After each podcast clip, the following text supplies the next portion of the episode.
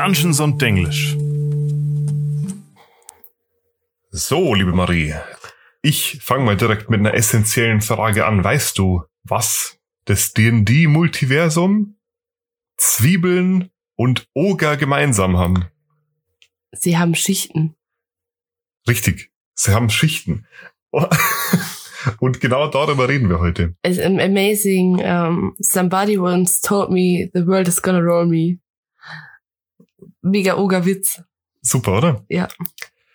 Sollen wir uns erst noch vorstellen? Ich bin der Aaron. Ich bin die Marie. Und danke fürs Einschalten. Wir reden heute über das Multiversum.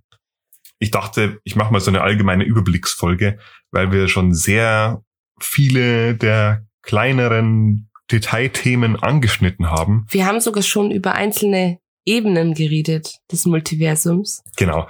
Und die meisten dieser Ebenen, die kriegen auch noch Folgen, wenn sie nicht schon welche haben. Aber ähm, ich dachte, es wäre echt mal nicht verkehrt, so einen allgemeinen Überblick zu machen, bevor wir uns in den Details verlieren. Und genau darum soll es heute gehen. Ja, also das Multiversum an sich ist die Gesamtheit aller möglichen Welten und Realitäten in Dungeons and Dragons.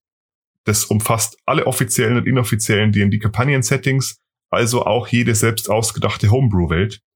Und die genaue Form des Multiversums, wie die Welten genau miteinander verbunden sind und die Möglichkeiten zwischen den Welten hin und her zu reisen, die sind im Endeffekt willkürlich komplett subjektiv und variieren je nach Perspektive der Bewohner und verschiedenen Welten. Deswegen lese ich euch am besten einfach mal genau das vor, was das Spielerhandbuch schreibt, und zwar auf Seite 5. Die Welten von Dungeons and Dragons existieren in einem riesigen Kosmos, der das Multiversum genannt wird. Alle Welten sind untereinander auf seltsame und mysteriöse Weise verbunden, wie etwa durch die Elementarebenen des Feuers oder die unendlichen Tiefen des Abyss. Innerhalb dieses Multiversums gibt es eine endlose Vielzahl unterschiedlicher Welten. Viele von ihnen wurden als offizielle D&D-Schauplätze veröffentlicht. All diese Orte haben bestimmte Gemeinsamkeiten, doch unterscheiden sie sich auch in ihrer ureigenen Geschichte und Kultur, in den Monstern und Völkern, der fantastischen Geografie, den antiken Gewölben und ihren raffinierten Bösewichten.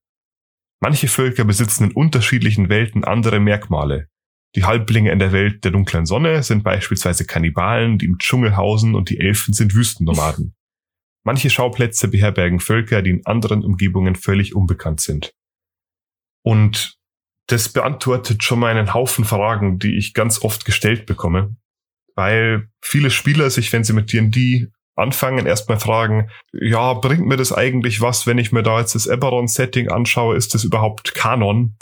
ist das, ist das die D&D-Welt die richtige oder kann es dann sein, dass in der sechsten Edition wieder eine andere D&D-Welt die, die Haupt-D&D-Welt ist?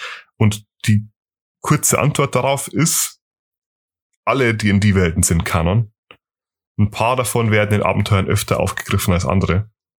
Und man muss schon dazu sagen, in der fünften Edition liegt die Welt der vergessenen Reiche den Autoren besonders am Herzen aber es kam auch schon genug Material für andere Settings raus.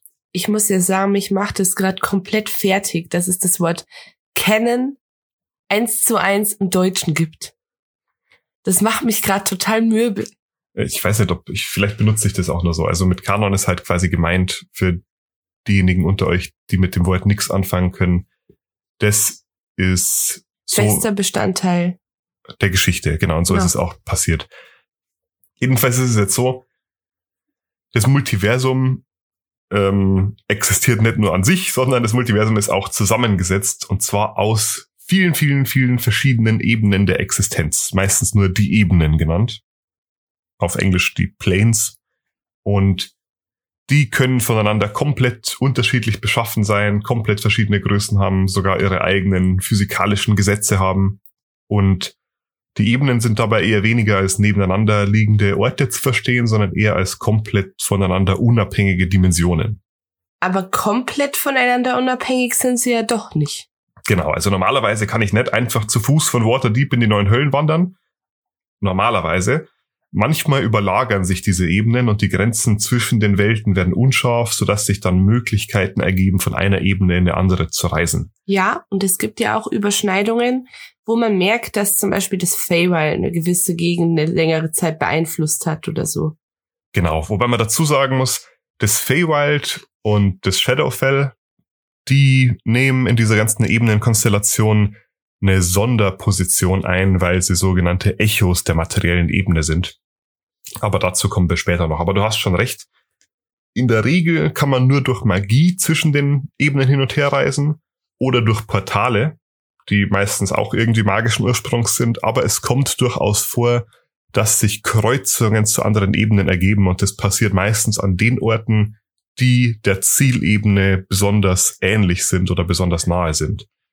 Also zum Beispiel könnte ich vielleicht am ehesten in äh, den Schattensaum gelangen, an einem sehr, sehr dunklen Ort, in einem Friedhof, fünf Stockwerke tief irgendwo in der Katakombe. Oder ich könnte am ehesten nach Mount Celestia gelangen auf einem Berggipfel. Genau. In der Regel sind es aber nur normale Katakomben und normale Berggipfel. Also damit da irgendwie eine, eine Kreuzung zu einer anderen Ebene sich ergibt, muss da schon irgendwie mehr dahinter stecken. Was einem auch bewusst sein muss, ist, dass die Ebenen nicht nur geografische Orte repräsentieren, sondern auch bestimmte Prinzipien und Existenzaspekte und Regeln und ähm, physikalische Grenzen. Und diese Aspekte, die wirken sich auch auf Besucher und Bewohner der jeweiligen Ebene aus.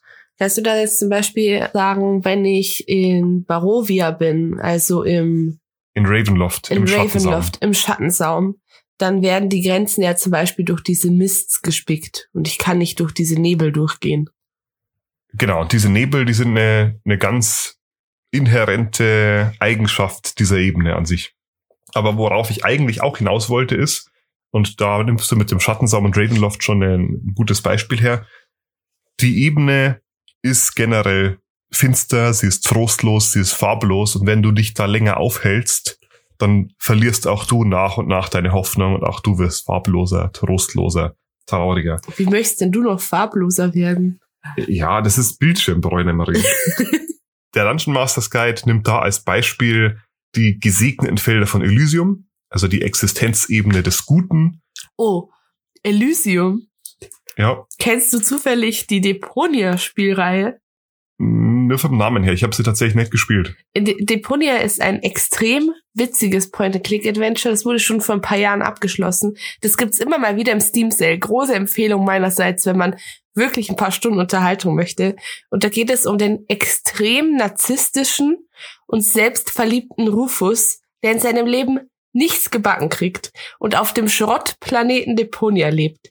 Und sein einziges Ziel im Leben ist es, nach Elysium zu kommen. Das ist so ein eine Stadt, die im Himmel ist, wo die Deponia nicht hin können, weil da die Elysianer leben und er versucht mit jedem Mittel dahin zu kommen. Klingt ganz cool. Also diese Point-and-Click-Adventures, die fand ich damals immer super. Genau, und Elysium war halt für ihn so das absolute, das Beste, das Gute, so das Schönste, was eine Stadt so bieten kann. Und die Elysianerinnen sollen auch sehr hübsch sein. Ah. Ja, ich meine, Deponia ist auch sehr beliebt, oder? Ja, Kommt. es war super beliebt und ich kann es immer wieder empfehlen. Ich hab's geliebt als Jugendliche. Vielleicht sollten wir das mal spielen, irgendwie on Stream oder so. Gut, worauf wollte ich hinaus? Ah ja, Elysium ist in D&D die Existenzebene des Guten und da gehen quasi auch die Geister von guten Kreaturen hin, wenn sie sterben. Aber die Ebene ist gleichzeitig so durch und durch von Gutem durchzogen, dass Böses da quasi gar nicht erst entstehen kann. Und wenn du dich als böse Kreatur dort physisch hinbegibst, dann wirst du auch nach und nach weniger böse und mehr gut. Also sehr metaphysisch das Ganze. Was passiert, wenn so ein Dämon nach Elysium geht? Naja, erstmal wird er da sehr unglücklich sein. wenn er überhaupt hingelangt, das wird schon schwierig sein für einen Dämon. Da Dämonen ja wenig Gutes in sich haben, würde ich davon ausgehen, dass er früher oder später einfach immer schwächer wird und vielleicht irgendwann sogar aufhört zu existieren. Aber wie genau das ist, kann ich kann ich dir nicht sagen. Vielleicht gibt's da sogar irgendwie Regeln oder da hat schon mal jemand was drüber geschrieben, wie sich's verhält mit Dämonen in Elysium. Man muss dazu sagen, Elysium ist jetzt eine der äußeren Ebenen, die kommen relativ selten vor. Mhm. Es ist schön zu wissen, dass es sie gibt und wie sie Einfluss auf die materielle Ebene nehmen. Aber im Endeffekt ist es jetzt nicht so wichtig für den Alltag des D&D-Spielers für Abenteurer und damit auch für Spieler am wichtigsten ist nämlich die materielle Ebene, über die wir jetzt auch schon ein paar Mal gesprochen haben. Und die ist sozusagen die Sammelstelle von all diesen verschiedenen Kräften und Einflüssen und Elementen. Und die ist der Ort, der der Erde, wie wir sie kennen, am ähnlichsten ist. Da habe ich jetzt eine kurze Frage. Ja. Bei der Mat zur materiellen Ebene gehören ja zum Beispiel die Schwertküste, also Turil, oder? Ja. Turil. Eberron gehört doch auch dazu. Ja, Mehr kenne ich nicht. Aber ist es dann, dass das unter auch unterschiedliche Dimensionen sind? Oder ist das alles auf einer Ebene wie auf einer Weltkarte? Das ist eine sehr gute Frage und das ist auch was, was sich die D&D-Editionen untereinander uneinig sind. Ich fange mal am besten damit an, wie die fünfte Edition das jetzt regelt. Und zwar gibt es eine materielle Ebene, das ist die Dimension der materiellen Ebene. Und da gibt's aber verschiedene Welten und die Welten sind voneinander getrennt. Also zum Beispiel unsere Erde liegt auf der materiellen Ebene, genauso liegt aber auch Earth, Toril, Kirin, Eberron etc. Muss ich mir jetzt dann vorstellen, wie in unserem Sonnensystem, dass das dann vielleicht, also nicht im Planet, sondern einfach eine Welt daneben wäre, die aber zur gleichen Zeit existieren. Nee, es sind wirklich auch unterschiedliche Paralleldimensionen in der Hinsicht. Aber sie Okay. liegen alle in der, wie sagt man, der Elterndimension der materiellen Ebene. Das heißt, du kannst nur durch Magie von einer der materiellen Welten in eine andere reisen. Und der große Weg, den die fünfte Edition jetzt ein- eingeläutert hat mit Taschas, ist ein Zauber, der heißt Dream of the Blue Veil. Und das ist ein Zauber, der dir erlaubt, von einer der Welten der materiellen Ebene in eine der anderen Welten zu reisen. Mhm.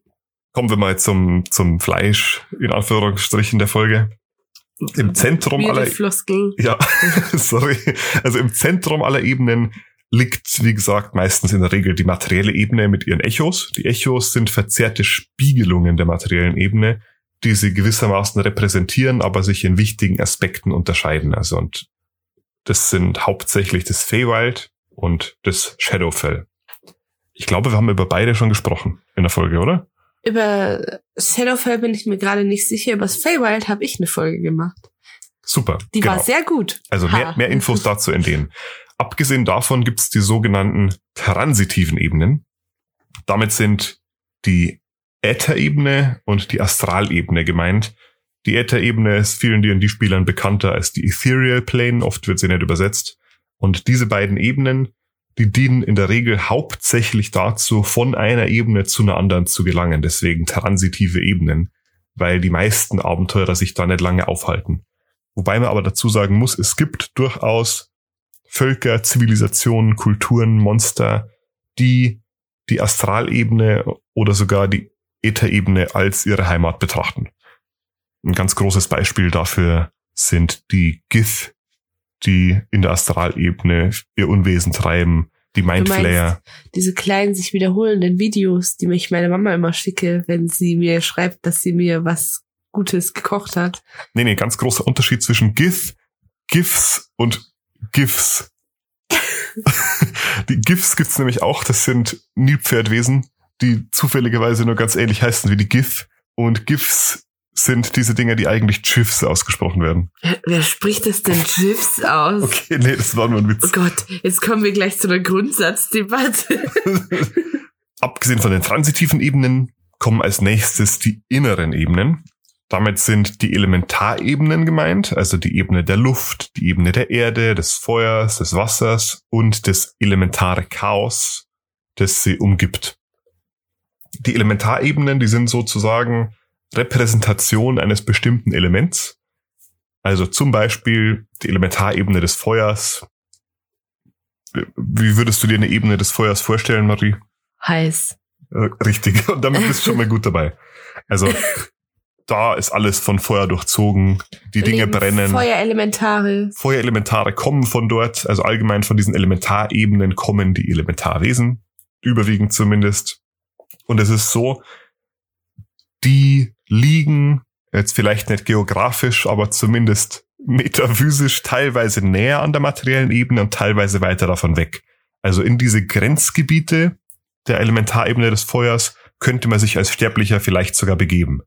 Die sind dann sehr heiß, überall brennt's, da trifft man auf Feuerelementare, aber je weiter du dich da reinbegibst, desto unwirtlicher und desto verrückter werden äh, die Zustände dort und irgendwann bist du einfach in purem Feuer absolut unlebenswert für Sterbliche. Und genauso ist es eben auch mit der Elementarebene des Wassers und der Elementarebene der Luft.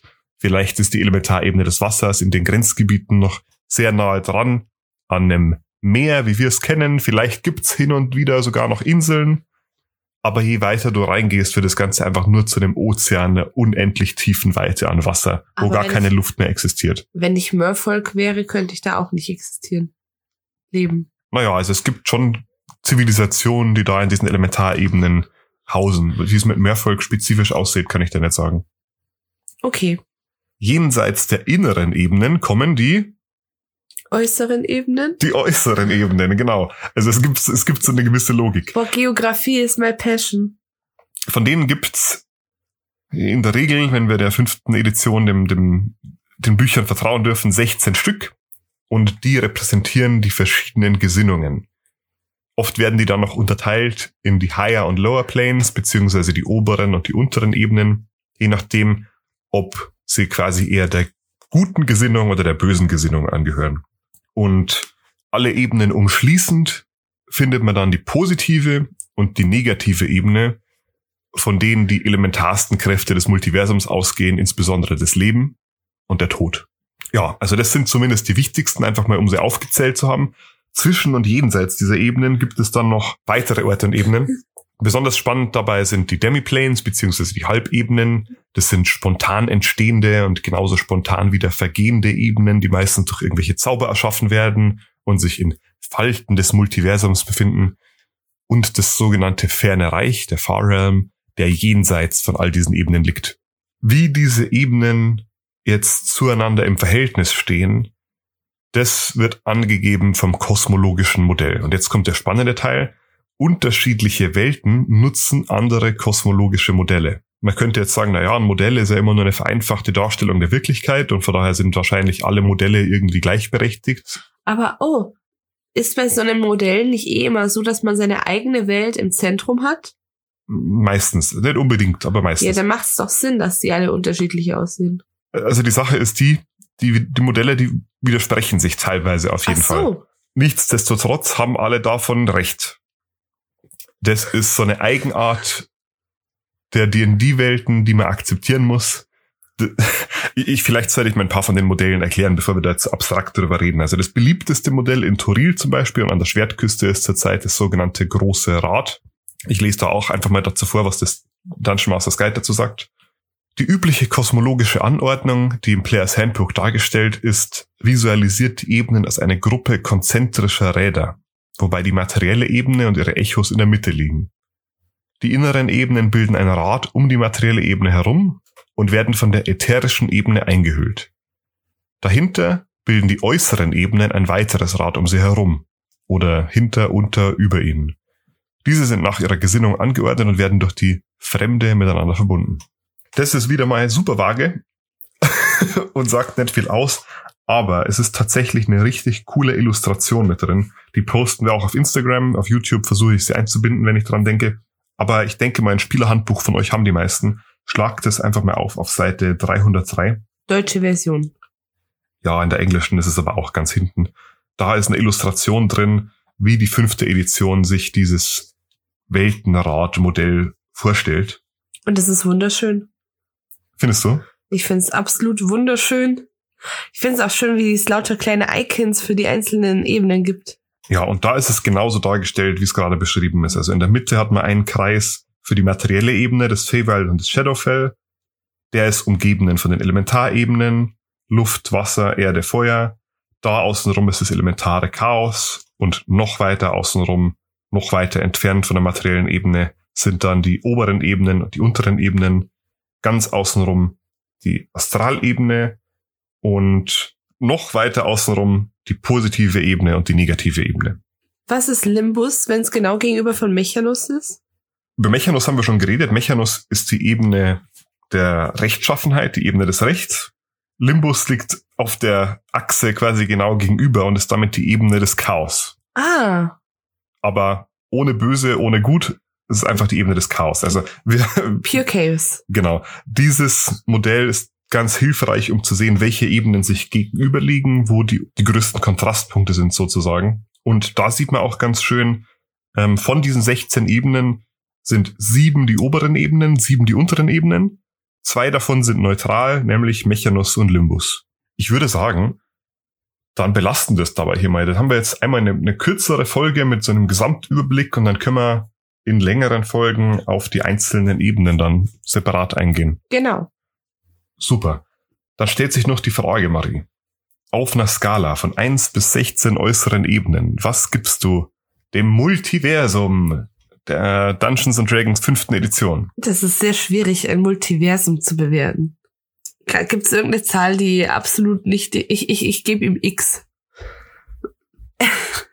Lame. nee, okay. Ich, ich weiß ja nicht, was man da bewertet. Dann gebe ich dem halt maximale Punktzahl. uh. Weil es ist so, also das ist absolut relativ. Sorry, die Bewertung, die gehört zum Podcast dazu. Die muss sein. Was würdest du ihm denn geben? Natürlich 16 von 16. Ganz wichtig. Gut. Ähm, wenn euch der Podcast gefallen hat, dann würde es uns total freuen, wenn ihr uns ein Rating da lassen würdet. Auf Spotify kann man raten und auf Apple Podcasts und einem kleinen Nischen-Podcast wie unserem hilft sowas total. Genau, wenn ihr uns auf YouTube hört, Like und Abo sind und super Glocke hilfreich. aktivieren. Glocke aktivieren, genau. Wir sind auf Instagram, da heißen wir Edge Dungeons und Denglisch. Wenn ihr kein Instagram habt und gerne auf unseren Discord würdet, weil der ist auf unserem Instagram verlinkt, dann könnt ihr uns auch gerne Mail schreiben, auch zu jedem anderen Thema d und denglisch at gmail.com. Ganz wichtig, das Doppel-D in der Mitte, d und denglisch. Ähm, Richard hat es gerade schon angesprochen, unser Discord. Super Ort, wenn man sich austauschen will über D&D. Oder wenn man gerne mal online D&D spielen würde und keine Gruppe hat. Wir haben da immer wieder Leute, die kleine Adventures anbieten, so One-Shots. Ganz genau. Und ich glaube, damit sind wir am Ende. Ich bin die Marie. Und ich war der Aaron. Ich hasse es.